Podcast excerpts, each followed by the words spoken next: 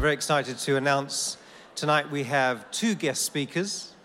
Happy and Di Leman uh, lead a vineyard in uh, Urbana, Illinois. And uh, both Debbie and I have been there this year. It's a fantastic church. They've been in the vineyard for over 30 years. Uh, we've known them for most of that time, but really have uh, become dear friends in the last year. And uh, we invited them over to come and speak because this week we've got the, we're gathering together the national leaders from all over the UK and Ireland. Um, the regional leaders, area leaders, and some others. And they're going to bring some input there, some inspiring stuff. And so we managed to tag on to that the Sunday, so you get to receive the blessing of these guests from America. So um, I won't take any more time. Would you please welcome Happy and Di Leman? Thanks, Guy. Good evening. Good Amen. evening. You are one blessed church.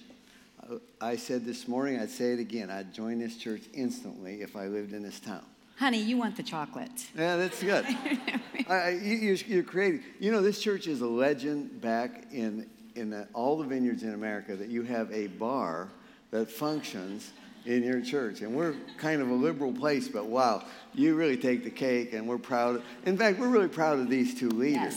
Yes. uh, they are very well respected in the States, and um, we're just thrilled that we get to be here. Uh, we have been married 47 years. We've ministered over 40 of them together as partners. We've been co senior pastors for a long time, and we're going to share the message together. And uh, you'll see we don't always agree, but we do love each other. So let's go. All right, yes. Thanks again for inviting us, and we've been truly, truly blessed and encouraged this morning. What a wonderful, wonderful church community you have, and John and Debbie have really done an amazing job of not only leading here, but you know, of course, the whole nation. You have to share them with uh, uh, the United Kingdom.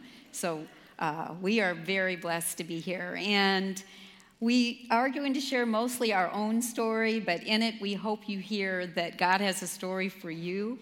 He's writing a really good one in all of our lives. We just don't always know it and tune into it. And so we've called this message Surprised by the Spirit, a revolution of grace. Happy and I have lived through four revivals, and we are extremely excited that even at our old age, uh, as Happy's, Happy's turned 70, I'm not far behind. We are in the middle of another one. It's a revolution of grace, it's sweeping the world. We'll share a little bit about that, but you're already tasting it. You tasted it in your worship, you, in your, the community, the way you minister to one another. But, you know, grace is a person, and his name is Jesus. And what is happening in this current move of the Spirit is that Jesus is getting bigger, better, and more beautiful than we ever imagined. And it's been revolutionary in our own lives, particularly over the last six years. And so we want to share some of that journey with you, invite you into it. And we're just very excited because we both love the Holy Spirit deeply. Now, He loves surprises, and I don't. I don't know. Anybody else here not like surprises? Uh, a few of control freaks, just like me. Yeah, you don't like surprises because you can't control it, right? You get caught off guard. And I've never convinced my husband I don't like surprises, but you know, he should have learned his lesson on my 40th birthday when we took our small children out to just a, you know, an inexpensive place and we come back and our entire home is ablaze. I'm like, "What? Why are all the lights on?" And our second son, I think he was maybe eight years old at the time, well, it's your 40th surprise birthday party, mother. I'm like, no. I was furious because my house was a mess, right? And now all these people are in it, and they're gonna see the toys and the dishes. And worse than that, I didn't have on any makeup. You know, I was wearing sweatpants. And so, no surprises for me, although it ended up being a great surprise. And I forgave you. Yes, right. oh, so anyway, the Holy Spirit loves to surprise us. And what we have found is He's constantly giving us the opportunity to respond to those surprises. And, you know, God gives us choice. You know, in spite of what some people say that He's a micromanager, He is not. He loves us so much, He gives us a choice. And that can sometimes be difficult Because to say yes to what the Holy Spirit's doing requires humility. You know, that I don't really know it all, that I will take a risk, and it's scary to go where He's going. And so to stay extremely humble is extremely important when it comes to saying yes to the surprises of the Holy Spirit. But I hope by sharing our story, you'll be challenged to join in the journey of saying yes to the Holy Spirit surprises. And two of the key elements that we have found in our over uh, 40 years of ministering together well, first of all, I would like to say this. I think it's a miracle that at our age we can still say we love Jesus and we love one another and we love the church. And we're grateful. We like to give that away to people. We want to give you a vision that it's worth sticking with. It's worth sticking with your life partner. It's Thanks. worth sticking, I know, honey. It's worth sticking with the church. And by far, it's worth sticking with Jesus. But two of the things that we have learned is that we constantly are encouraging one another stay hungry, don't be satisfied, stay hungry, and stay humble. And that's the text that I'll introduce the message with from James 4 5. And this is from the Passion Translation. I don't know if you're familiar with that, but I'm enjoying it's a, it's a, it's a powerful translation where James says, Does the scripture mean nothing to you that says, the spirit that God breathed into our hearts is a jealous lover who intensely desires more and more of us. But he continues to pour out more and more grace upon it, for God resists the proud but continually pours out grace when you are humble. Now, don't get thrown off by that jealous lover, because that can have negative connotations, but with the Lord, it's amazing. He loves us so much. He desires to be in union with us, not just to be here with us, but to live in us and through us, transform us, love us deeply. And He wants to gush forth grace. You know, grace is a religious word, but it's like God's goodness, pleasure, influence, power. It's, it's all of that. And so I want to encourage you stay hungry, stay humble, and you will receive because the Spirit is a jealous lover and He is so eager. He is so eager to partner with us. So let's pray. Father, we are thankful. Wow. So thankful that you've chosen to take up residence inside of us.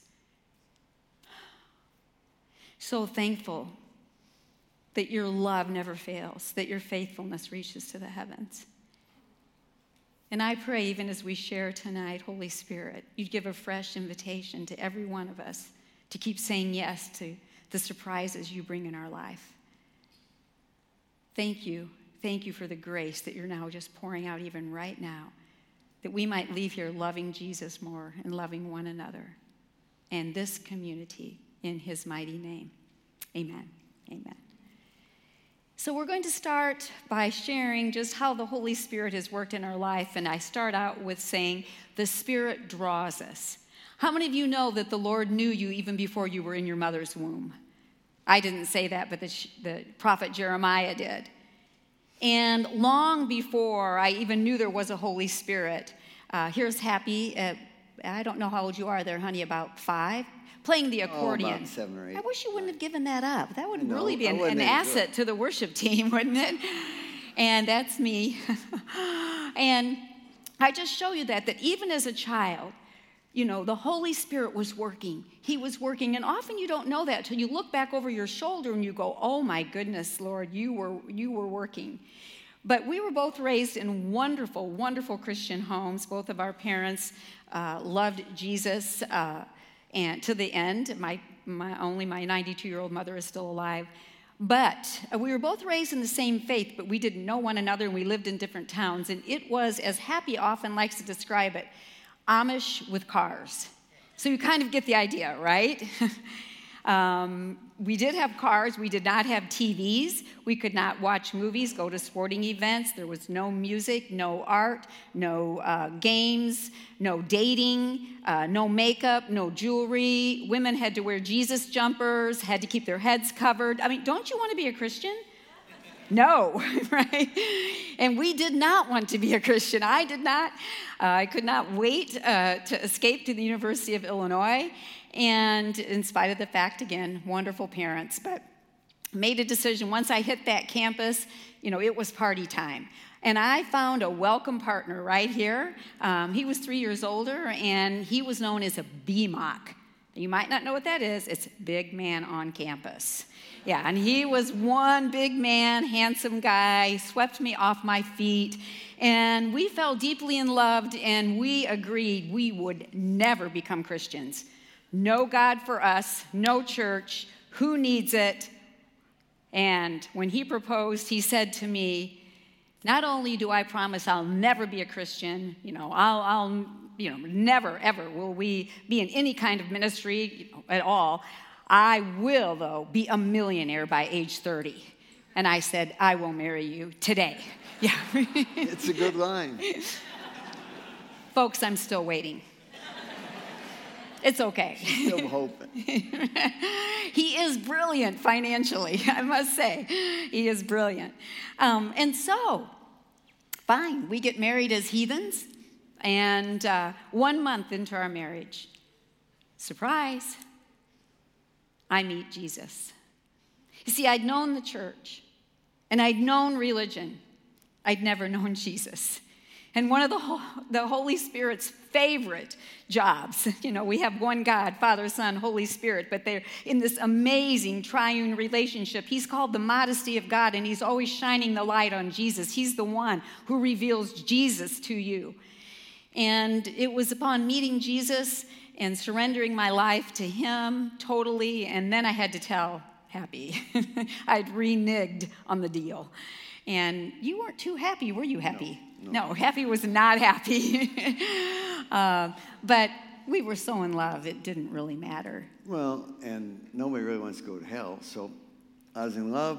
I could go with a beautiful woman into the kingdom, so I thought, well, I'll just go with her. Oh, I thought it was my awesome witness of yeah. transformation. No, I guess not.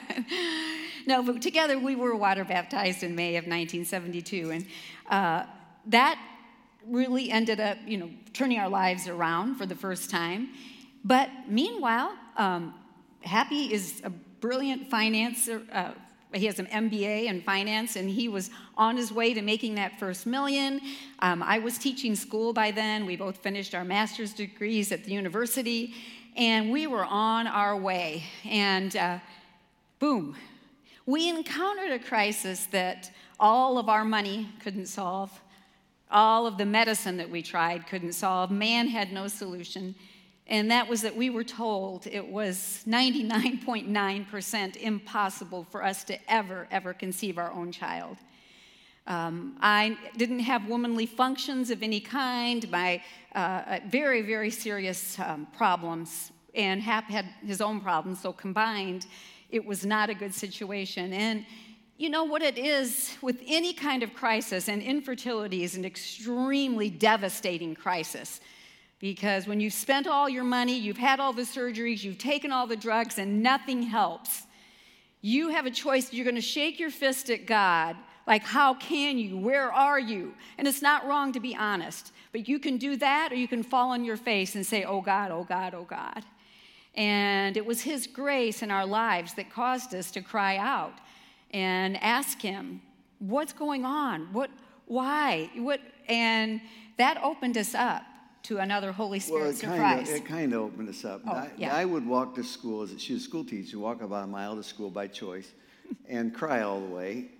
And she came home and she decided that she really, she really wanted a baby. I mean, she just talked about it all the time. And she'd come to me and say, I've been talking to Jesus on the way to school, and he assures me that if he were here, I'd have a baby. I said, Well, yeah, but I, now you need to understand, I'm a little bit lackadaisical and lazy in my faith at this point. But anyway, I told her, Di, just relax. That stuff's all either Old Testament stories or when Jesus was around, and it's all passed away.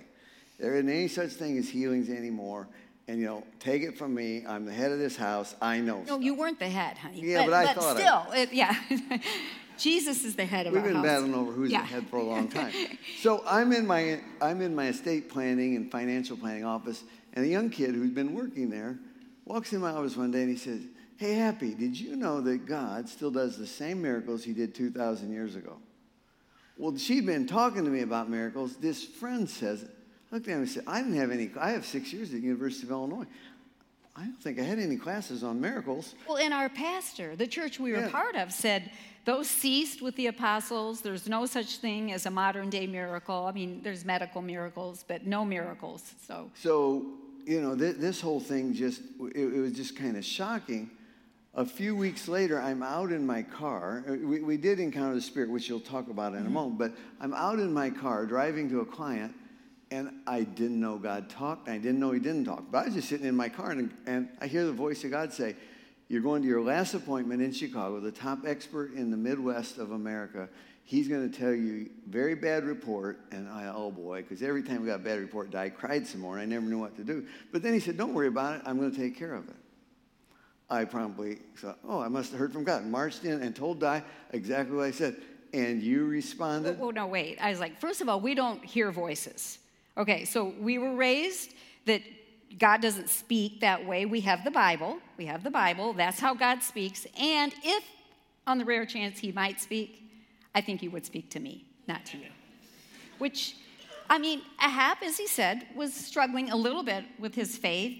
I had to make him do a Bible study before he could watch TV at night and some things like that. But, you know, otherwise, uh, you were coming along anyway. if you But- need prayer, I'll pray for you later. Oh, that was years ago. so, yes, you hear this from God, and well, in the meantime, and it, about, it's all wrapped together, but we also went to that meeting where the guy was supposed to be a healer. yes, I'm, I, I know. He, he, we thought we were going to get pregnant. know, we thought you go, you sort of an immaculate conception, you come home pregnant. Because I this mean, guy we said, didn't know how miracles worked, Okay, He said he, he prayed for people to have babies. I forgot there was the, you know the practical part of it, but that's another story. but you never forgot that part, honey. so um, I could tell you, something- I better not go there. no, you're not going there. Uh, But so this whole thing, the, the guy didn't even pray for anybody other than say, get the Holy Spirit. Well, he's, uh, he spent the whole night preaching about the Holy Spirit. We'd never heard of the Holy Spirit. The church in which we were part of, uh, when we got water baptized, prayed and said, The Holy Spirit seals you. And we just said, He got so sealed inside of us, like we never heard from Him since. And we knew nothing about the Holy Spirit. We'd been warned about Pentecostals. And so this was a very difficult challenge, a very risky surprise for us because our church said, beware, our parents said, beware, and yet we could feel, we could just feel God drawing us and, and challenging us to be baptized in the Holy Spirit. And of course, that is a very biblical experience. It was the most life changing experience ever for us. You see the text I have up there. We, won't read it because we're moving along. But we had to make a decision is, is this real? And we decided, oh, we're going to do a Bible study, remember? Because we were students of the Bible. But when I came home that night, I couldn't sleep. And when I got out of bed uh, at midnight and and went downstairs and got on my knees and got out the little booklet. I felt so foolish. You know, I was getting my doctorate at the university. And yet, you know, often it's being willing to just humble yourself and say, I don't understand this. It feels foolish, but I'm going to go through the steps of asking Jesus to baptize me in the Holy Spirit. I did. I was petrified. I said, I don't want to speak any weird language. And I opened my mouth to say, Praise you. Je-" And out came the most beautiful language. I did slap myself across the face because I was like, Is that real or is that? But the most incredible, the most incredible change in our lives after we both were baptized with the Holy Spirit, its scales fell off our eyes. I mean, have you ever struggled reading the Bible? Like it doesn't make sense or it, it's the Holy Spirit is the teacher. You, you can't read the Bible without the Holy Spirit. And the first thing he showed us was yes, Jesus is doing miracles. He is a healer. He is the same yesterday, today, and forever. And we were jazzed, weren't we? We were so excited. We're like, oh my goodness. We couldn't wait to tell everybody. Um, nobody in town would actually pray for us. that's a whole other story that was uh, that God actually orchestrated. So we ended up having to pray for ourselves and just asking God for that healing. And we did a whole Bible study. We discovered that there's like eight barren women in the Bible that God healed, and the whole story of the Bible unfolds through women who can't have babies. You know, Sarah, Rebecca, Rachel, Hannah, Elizabeth. We're like, wow. So we were excited. So we opened up our home just to tell people because it didn't feel like anybody in our town knew. God was still doing miracles. Obviously, they did, but that was our perception and our, you know, excitement. And people started flocking to our home to hear all about this God who does miracles. Now, did we have a miracle? No, no miracle. Did I have any sign of miracle? No, no sign. Do you know how much it pleases God when we just say, I believe you, God? I believe your word?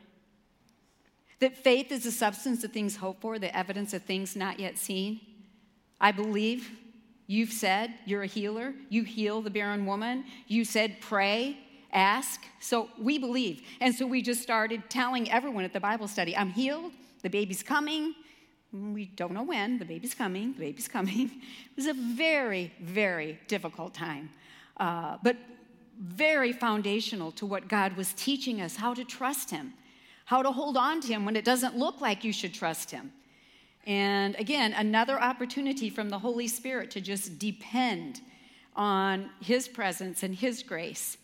And so now we're coming upon almost a year, and I'd stopped all medical treatment. They had told me that, that my, what they wanted to do now was a hysterectomy, so I said, I'm not doing it. And adoption agency called us. And we'd done all the tests, uh, the home visits, paid all of our money. They said, You're next, get ready. The girl is pregnant. You know, unless she backs out, you'll have a baby soon. And so that night when we were praying, God spoke to both of us and said, Why are you adopting a baby? We're like, Well, God, you're like, you're all for adoption, God. Uh, he said, I didn't say I wasn't. I want to know why you are adopting a baby. Don't ever try to fool God. It's, it's not a good idea, right? He, he always knows, He can see your heart. And we had to say, Well, God, it's because we really think you won't come through. Nothing's changed. And we both confessed that and repented for that. And the next morning told the adoption agency, please give that baby to another couple. And that was April 22nd, 1978. We wouldn't know it for three more months. But that was probably the night that our first son, Jonathan David Leman, was conceived. And in July of that year, when I discovered finally, after not feeling well for a while, that I was over three months pregnant. Um, it was incredible joy. That's me and our youngest son, or oldest son, who is now 40 years old. and yeah, so it was. Yeah, and uh, I, one slide out of order back there. Go to slide number nine. Uh, the Spirit just kept bearing fruit. No, that's later, sweetie. No, you're right here. No, no, no. I'm up here. No, you're not. Oh.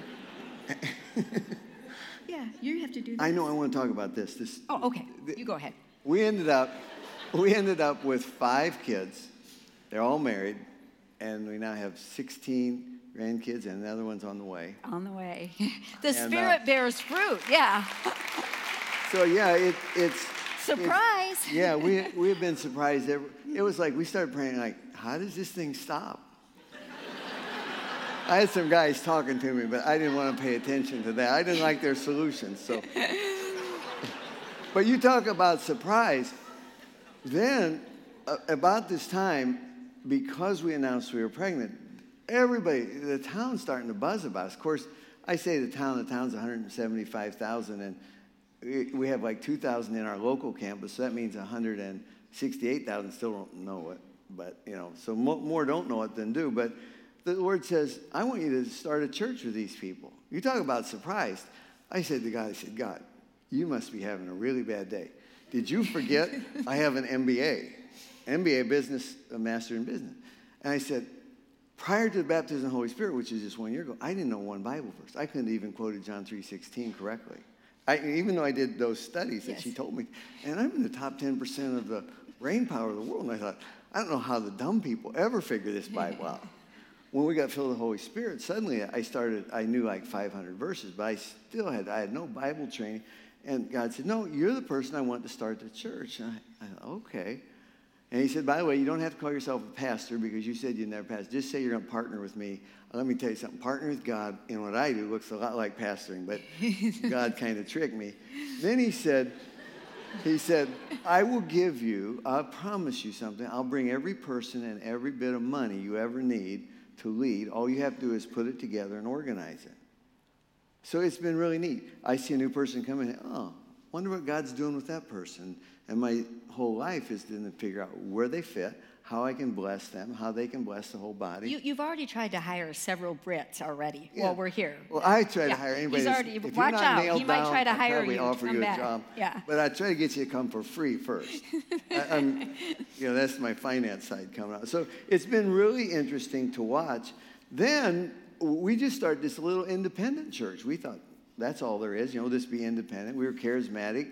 We, we just wanted to tell everybody, we told them about faith, prayer. We were so stunned that God was real. That He answered prayer. He answered prayer. So we just want to tell people. Then in the mail, a magazine comes. Uh, go ahead and put up that magazine cover.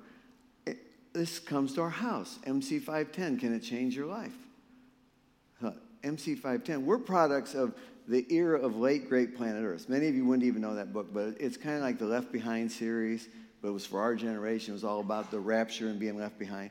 We thought, aha, that's a computer in Brussels that has our name on it and it's going to wipe us out or something. We looked at it, it was all about the vineyard and John Wimber. That's the class that John Wimber was teaching out at Fuller Seminary on missions and signs and wonders. We said, yeah. wow, they're doing it way better than we are. Let's find out about them. So we call them up you called them up and they said, well, just come to a meeting. So we march out to Palm Springs, California in our suits and nice clothes. And they said, bring your shorts. We didn't do it.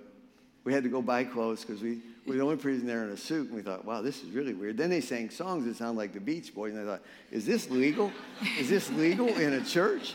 Because we'd always sung 200, 300 year old hymns.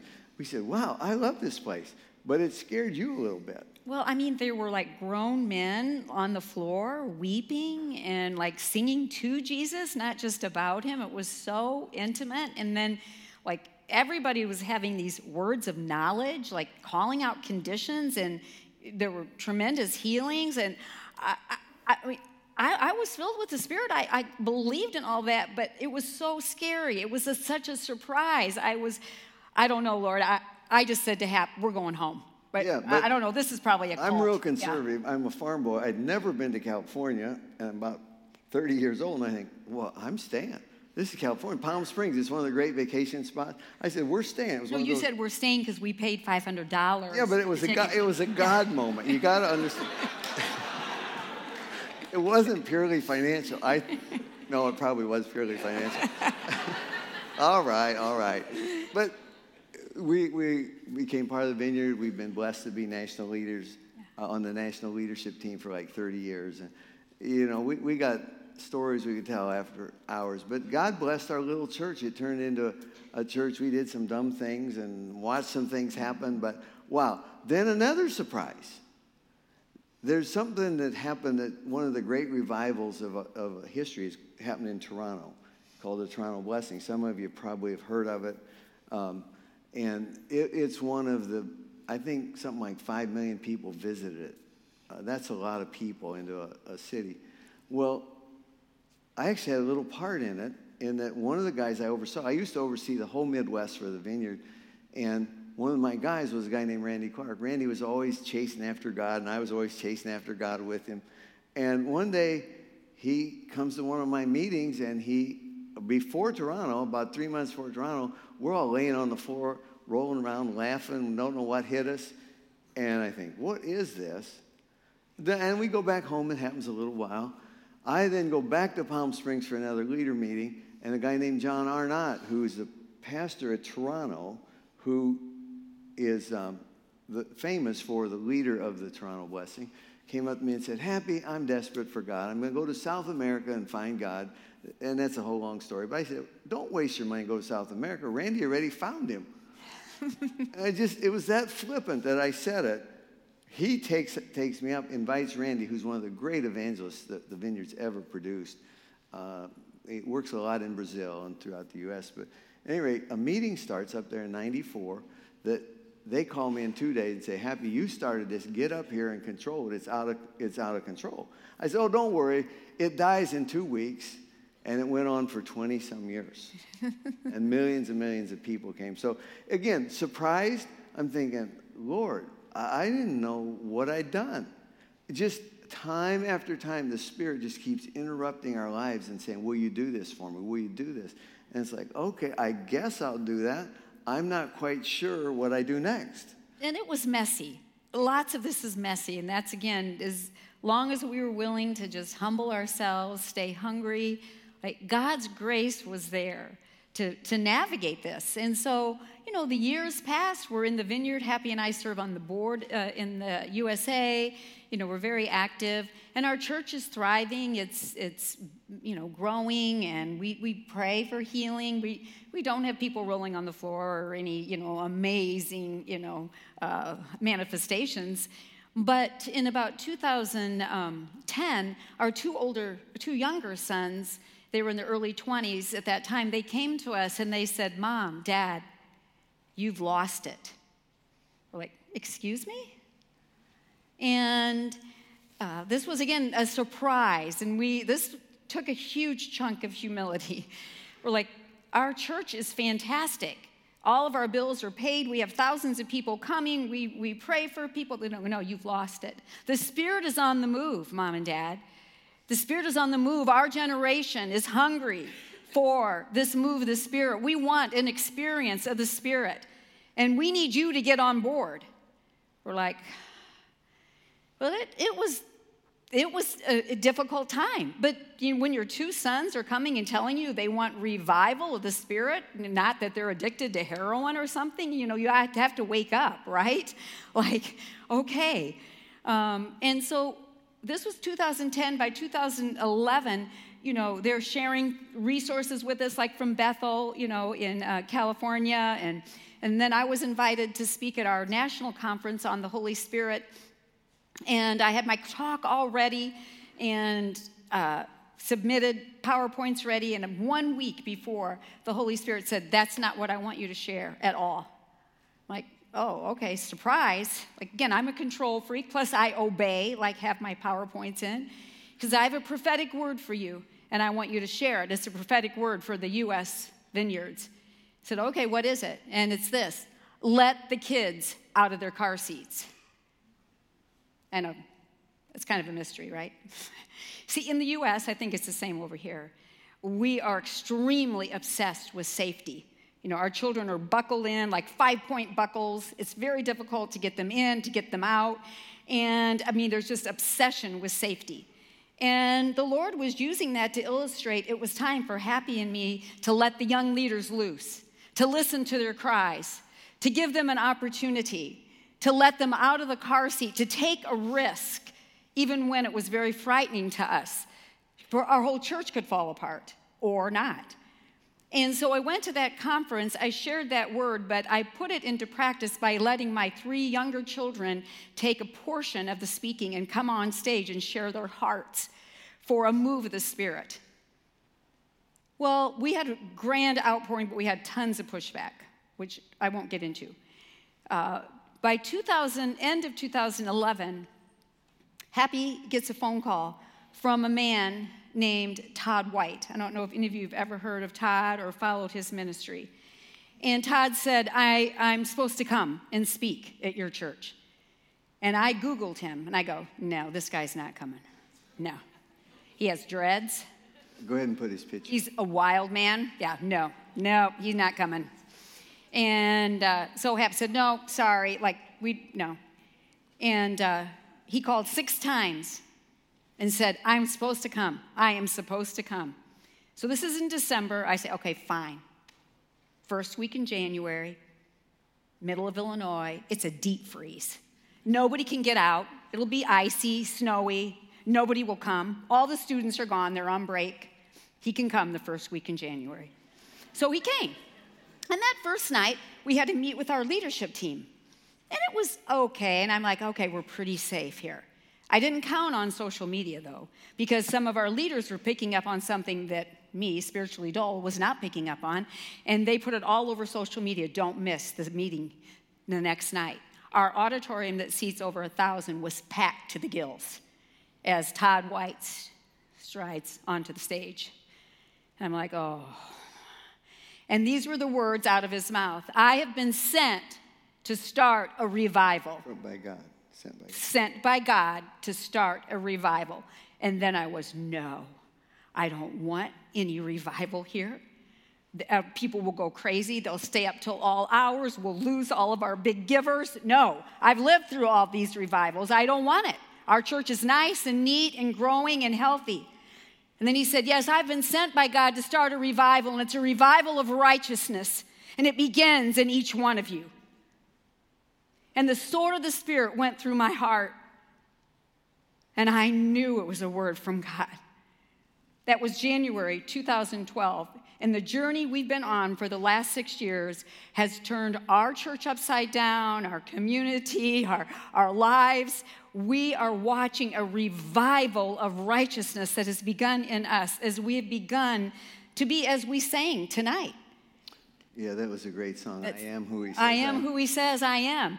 That we've gone from being so you know, sin conscious and trying to clean ourselves up and be good enough and, and perform enough and we've come into a whole new experience of the grace of the Lord Jesus Christ, that the cross was a total success, that we are no longer sin conscious, but son conscious, and that Jesus lives in us and through us. And this is what the only message that is going to be attractive to the millions of people, whether it's here or in the United States, where we can go freely and give away this love and grace of the Lord Jesus Christ. Well, to just show you how powerful this has, people that have called me a control freak said I'm totally changed. Yeah. You know, I, I finally understood who God was.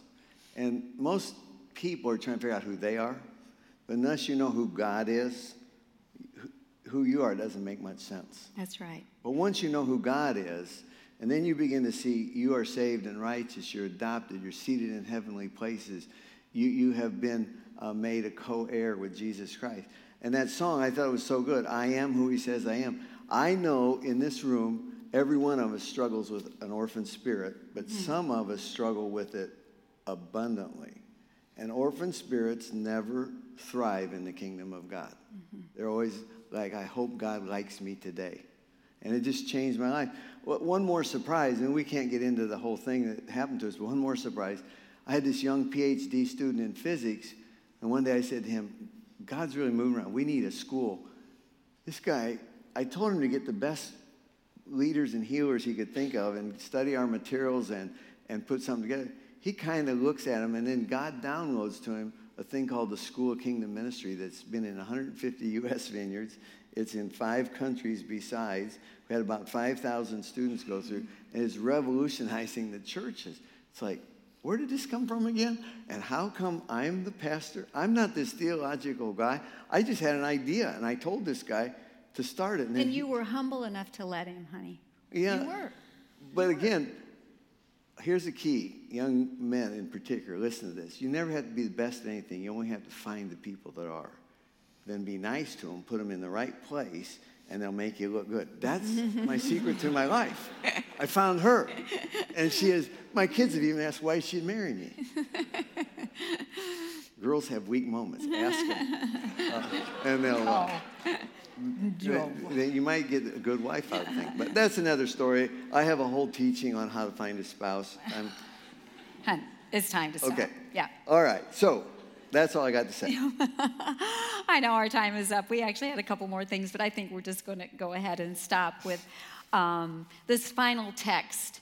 Uh, we haven't even begun to, you know, share how we've been transformed, but it all comes down to this, this text from Revelations 22 where the Holy Spirit says, Come.